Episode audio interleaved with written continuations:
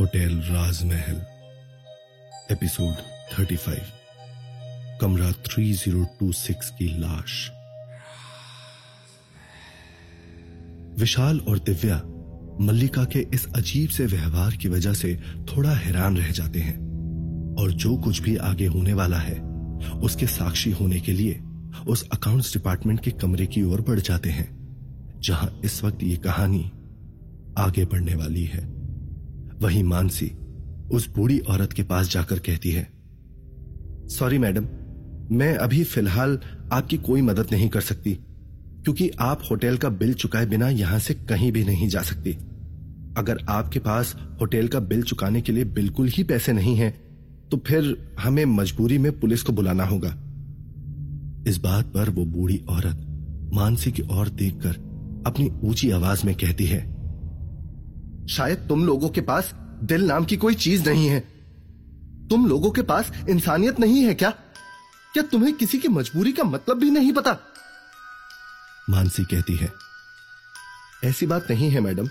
हम खुद भी मजबूर हैं। इस पर वो बूढ़ी औरत कहती है, प्लीज़ बेटा, मेरी बात समझने की कोशिश करो। मैं बहुत परेशान हूँ। मेरे पास पैसे होते तो मैं वक्त ही नहीं लगाती तुम्हें देने में। मैं ऐसा करती हूँ तुम्हें अपनी घड़ी उतार कर दे देती हूँ। पर ये कितने की है, मैं ये नहीं जानती। या फिर तुम चाहो तो मैं किचन में जाकर बर्तन धो देती हूँ। मेरी मदद करो बेटे, तुम्हारी भी दादी मेरी ही उम्र की होगी। मैं बहुत लाचार हूँ, मुझ पर तरस खाओ। इतना कहते कहते वो बूढ़ी औरत मानसी के पैरों में गिरने लगती है और रोने लगती है। मानसी फटाफट उस औरत को उठाकर चेयर पर बैठाती है। ये सब सुनकर मानसी की आँखों में भी आँसू आ जाते हैं। ये आप क्या कह रही हैं, मैडम? आप ऐसा मत कहिए। हमारे होटल के कुछ रूल्स हैं। इसमें मैं आपकी कोई मदद नहीं कर पाऊँगी। यहाँ तक कि यह सब देखकर विशाल और दिव्या को भी बहुत बुरा लग रहा होता है। जैसे कि वो चाहते तो हैं इस बूढ़ी औरत की मदद करना, लेकिन बीते सात साल में जाना उनके लिए भी मुमकिन नहीं है और वो चाहकर भी कुछ नहीं कर सकते। क्योंकि ये सिर्फ़ एक पुरानी घटना है। वहीं मानसी भी इस वक्त अंदर ही अंदर एक अलग किस्म के गिल्ड से भरती जा रही है। उसकी आँखें इस बात का सबूत है कि वो भी इस बूढ़ी औरत की मदद करने के लिए दिल ही दिल में बहुत संघर्ष कर रही है। लेकिन वह मल्लिका के ऑर्डर्स के आगे कुछ भी तो नहीं कर सकती। और इस वक्त मल्लिका लगातार उस रूम के बाहर मौजूद होकर अपनी निगाहों से उन दोनों की तरफ़ ही घूरती जा रही है। मल्लिका की ओर एक नज़र देखकर मानसी खुद के इमोशंस को कंट्रोल करते हुए उस बूढ़ी औरत से कहती है, देखिए मैडम, जहाँ बिज़नेस होता है, वहाँ इमोशन से काम नहीं लिया जाता। क्योंकि हमारे हाथ बंधे हुए हैं और हम यहाँ के रूल्स एंड रेगुलेशंस के हिसाब से कोई मदद नहीं कर सकते आपकी। और यहाँ होटल राजमहल में आने से पहले आपको भी तो ये सोचना चाहिए था कि आप एक फाइव स्टार होटल में आ रही हैं। आपको पता होना चाहिए था कि आप इस होटल को अफोर्ड कर पाएँगी या नहीं। आपके पास सस्ते होटल का भी ऑप्शन था, लेकिन आप यहीं इस होटल में आई। इसमें आपकी ही गलती है। आपको एक दफ़ा सोचना चाहिए था। So I am very sorry मैं आपकी कोई मदद नहीं कर सकती। विशाल की आँखें, ये सुनकर फटी की फटी रह जाती हैं। और वो वहाँ खड़ी मल्लिका की ओर देखता है। उसे लगता है कि कम से कम अब तो मल्लिका का मन पसीज जाएगा। अब तो कम से कम वो इस बूढ़ी औरत को मदद करने के लिए आगे आएगी। लेकिन नहीं, मल्लिका की आँखों में कहीं कोई इमोशन नहीं है। जैसे कि उसे इस बात से जरा भी कोई तकलीफ़ नहीं हो रही है। वहीं आगे, मानसी उस बूढ़ी औरत की तरफ़ देखकर कहती है तो मैडम, आपने क्या सोचा? आगे आप क्या करना चाहेंगे? आपका जितना भी बाकी का किराया है अभी आप पे करेंगी? या फिर मैं अभी पुलिस को कॉल करूँ? इस बात पर वो बूढ़ी औरत अपनी नम आँखों से मानसी और फिर मल्लिका की ओर देखकर कहती है रुक जाओ ऐसा मत करो। मैं मैं कैसे चुकाऊँगी इस होटल का किराया? कम से कम जब तक मेरे बेटे से मेरी बात नहीं हो जाती मुझे एक रात का वक्त दे दो। इस बात पर मानसी कहती है। ठीक है, मैडम। हम लोग आपको एक रात का वक्त दे रहे हैं। लेकिन हमारे पास आपको आपके कमरे में लॉक करने के अलावा और कोई ऑप्शन नहीं है। हमारे सिक्योरिटी गार्ड आपको आपके कमरे में लॉक कर देंगे रात भर के लिए। आपको जिसे कॉल करना हो, आप कॉल कर लेना। जिसको आपको यहाँ बुलाना हो, बुला लेना। लेकिन आप इस होटल का किराया चुकाए बिना यहाँ से कहीं नहीं जा सकती हैं। इस बात पर भड़कते हुए वो बूढ़ी औरत कहती है, तुम्हें मैंने एक अच्छी लड़की समझा था, लेकिन तुम एक बेशरम लड़की हो। तुम्हारे अंदर दो पैसे की तहजीब नहीं है। अपने बड़ों से कैसे बात की जाती है, तुम्हें तो ये तक नहीं पता। क्या मेरी उम्र की तुम्हारी दादी नहीं है? क्या तुम अपने मम्मी पापा से भी इस तरह से बात करती हो? माँ बाप का नाम सुनकर मानसी एक पल के लिए अपनी नज़रें उस वक्त झुका लेती है। लेकिन वो अपने दर्द को अपनी आँखों से बाहर नहीं आने देती, क्योंकि उसकी आँखों में एक दर्द चुभने सा लगा है। एक ऐसा पुराना दर्द जिसे वो भुलाकर भी भुला नहीं पाई है। थोड़ी देर खुद को संभालते हुए मानसी उस बूढ़ी औरत की तरफ़ देखते हुए कहती है, देखिए मैडम, आपको पर्सनल होने की बिल्कुल भी ज़रूरत नहीं है। You are crossing your limit now मैं यहाँ सिर्फ़ इस होटल का काम कर रही हूँ। आप बिल्कुल चुप हो जाइए। इस बात पर आखिर में वो बूढ़ी औरत अपने गुस्से को संभाल नहीं पाती और मानसी पर झपट पड़ती है और उस पर अपने कमज़ोर, मगर मज़बूत इरादों से घूसे बरसाते हुए उस पर अपना गुस्सा निकालने लगती है। मल्लिका को इन हरकतों से भी जैसे कोई फ़र्क नहीं पड़ता। वो कुछ देर तक ये सब होता चुपचाप से देखती रहती है। वहीं विशाल और दिव्या अपनी हैरान नज़रों से ये सब होता हुआ देखकर एक दूसरे की तरफ़ देखने लगते हैं। वहीं बूढ़ी औरत गुस्से में मानसी के शर्ट का कॉलर पकड़ लेती है। आखिर में मल्लिका को एक्शन लेना पड़ता है और वो जल्दी जल्दी में वहाँ होटल के सिक्योरिटी गार्ड्स को बुलाती है। रमेश, शैलेश, आओ, जल्दी आओ यहाँ और इस बूढ़ी औरत को मानसी से अलग करो। ये बूढ़ी औरत अपना आपा खो चुकी है। आपा धापी में बूढ़ी औरत तब तक मानसी को कई जगहों पर घायल कर देती है। यहाँ तक कि मानसी के गर्दन और हथेलियों से भी खून बहने लगता है। मानसी चाहकर भी बूढ़ी औरत पर हाथ नहीं उठा पाती, क्योंकि उसके संस्कार उसे ये करने की इजाज़त नहीं देते। आखिर में दो हट्टे कट्टे मज़बूत से दिखने वाले सिक्योरिटी गार्ड आकर उस बूढ़ी औरत को मानसी से ज़बरदस्ती अलग करते हैं। लेकिन छीना झपटी के बीच बूढ़ी औरत के हाथ में मानसी के शर्ट का बटन टूटकर आ जाता है। अब तक इस बूढ़ी औरत ने मानसी के बाल तक खींचकर बिखेर दिए होते हैं। और तो और, मानसी की आँखों से आँसू बहने लगे हैं। इस बूढ़ी दादी में उसने अपनी दादी का अक्स देखा था। वहीं अब तक मानसी बेहद दहशत में आ चुकी है और उसकी साँसें तक फूलने लगी हैं। वहीं वो बूढ़ी औरत को इतना ज़्यादा छीना झपटी की वजह से उसकी भी साँसें फूलने लगी हैं जिससे उन्हें ज़ोर ज़ोर से खांसी होने लगी है। वहीं दोनों मज़बूत से दिखने वाले सिक्योरिटी गार्ड ने उस बूढ़ी औरत को अपने हाथों से कसकर पकड़ा हुआ है और वो बूढ़ी औरत चिल्लाती जा रही है। छोड़ दो मुझे! छोड़ दो मुझे!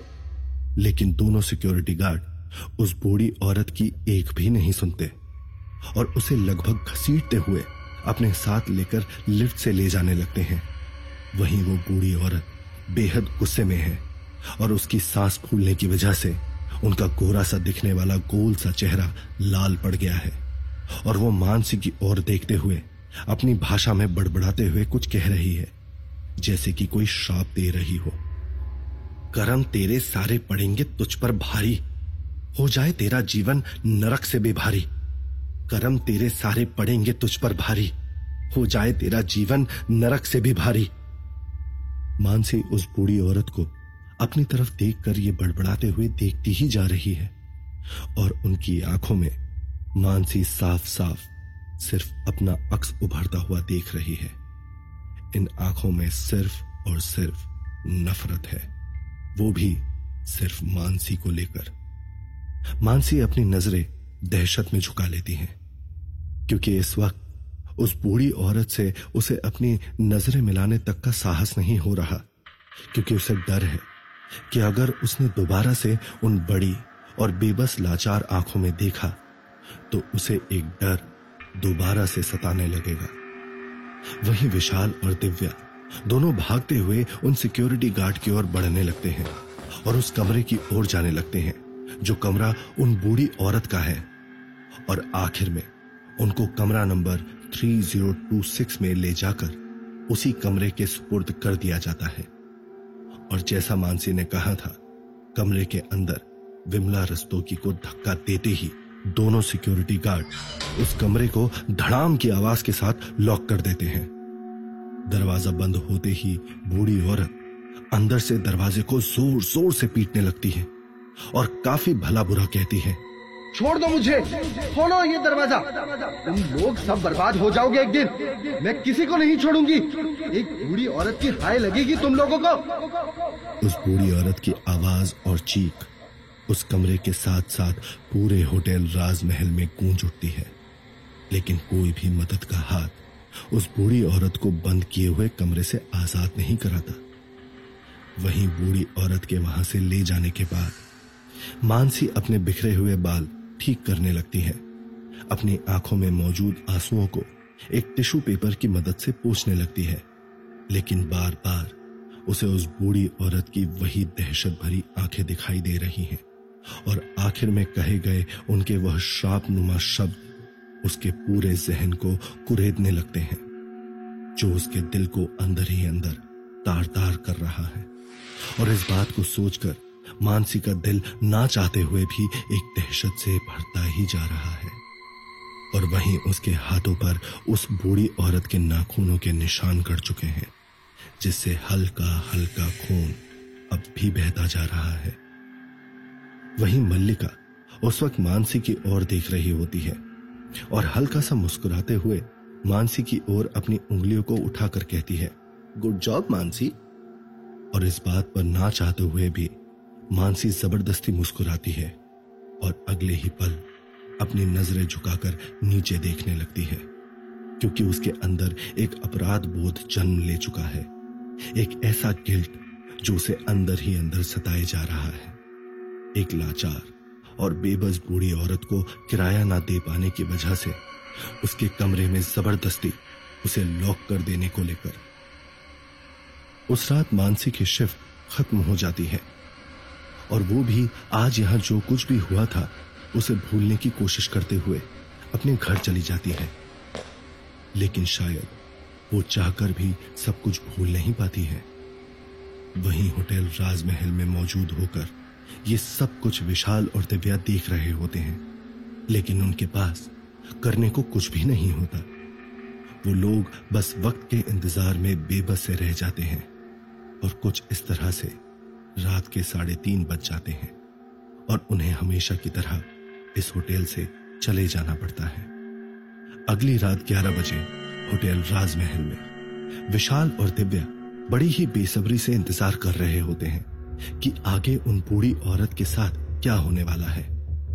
तभी अगली सुबह फ्रेश होकर एक अच्छे मूड के साथ मानसी वापस होटल राजमहल आती है और अपनी शिफ्ट में बड़ी बेसब्री से काम पर लग जाती है। लेकिन काम करने के काफ़ी देर बाद उसे ये एहसास होता है कि वो कुछ भूल रही है और इस बारे में याद आते ही वो अपने आप ही चौक जाती है और वहाँ मौजूद सिक्योरिटी गार्ड से पूछती है मेरे यहाँ से जाने के बाद कल उन रात लेडी आ, मिस रिस्तोगी का क्या हुआ? क्या उनके परिवार से कोई उन्हें लेने आया? या फिर किसी का कॉल उन्हें आया हो? मानसी ये सवाल पूछकर सिक्योरिटी गार्ड के जवाब का इंतज़ार करने लगती है। तभी सिक्योरिटी गार्ड उसे चौंकते हुए कहता है, नहीं मैडम, उन्हें पिछली रात से उसी तरह से बंद हालत में उस कमरे में रखा गया है। अब तक कोई उनसे मिलने वहाँ नहीं गया है और ना ही कोई बाहर वाला उनकी खबर लेने या फिर उनके परिवार से कोई उन्हें मिलने आया है। इस बात पर हल्की हैरानी होती है मानसी को और मानसी सिक्योरिटी गार्ड की तरफ़ देखकर कहती है, चलो मुझे अभी उनके पास लेकर चलो।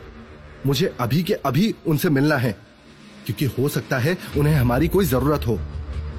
इतना कहकर कुछ देर बाद मानसी उस सिक्योरिटी गार्ड के साथ कमरा नंबर 3026 की ओर बढ़ने लगती है और सिक्योरिटी गार्ड जल्दी जल्दी कमरे के लॉक को खोलने लगता है।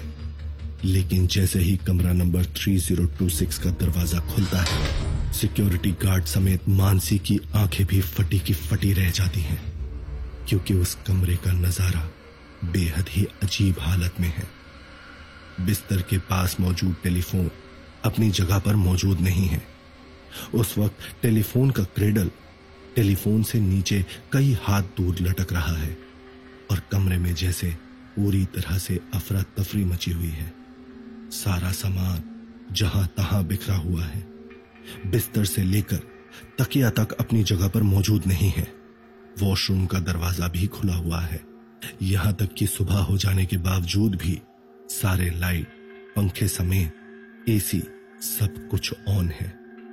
लेकिन सबसे ज़्यादा हैरान करने वाली बात यह नहीं है यहाँ, क्योंकि बिस्तर के दूसरे हिस्से में पलंग के बाई और विमला रस्तोगी अपने सीने पर हाथ रखे, अपने दर्द भरे चेहरे के साथ निढाल पड़ी है। उनकी साँसें तक नहीं चल रही हैं। उनकी दोनों आँखें बंद है और उन्होंने अपने दाएँ हाथ की मुट्ठियाँ तक बीच रखी हैं। सिक्योरिटी गार्ड जल्दी से भाग कर जाता है और विमला रस्तोगी की नब्स पर हाथ रखकर और नाक के आगे हाथों को महसूस करते हुए उनके सांसों को चेक करने लगता है। सिक्योरिटी गार्ड मानसी की ओर देखकर बोलता है, इनकी मौत हो चुकी है। तो क्या होगा कहानी में आगे? क्या वाकई में विमला रस्तोगी मर चुकी है? अगर हाँ तो मानसी के साथ आगे क्या होगा? कैसे विशाल, दिव्या के साथ मिलकर विमला रस्तोगी की आत्मा को मुक्ति दिलवा पाएगा?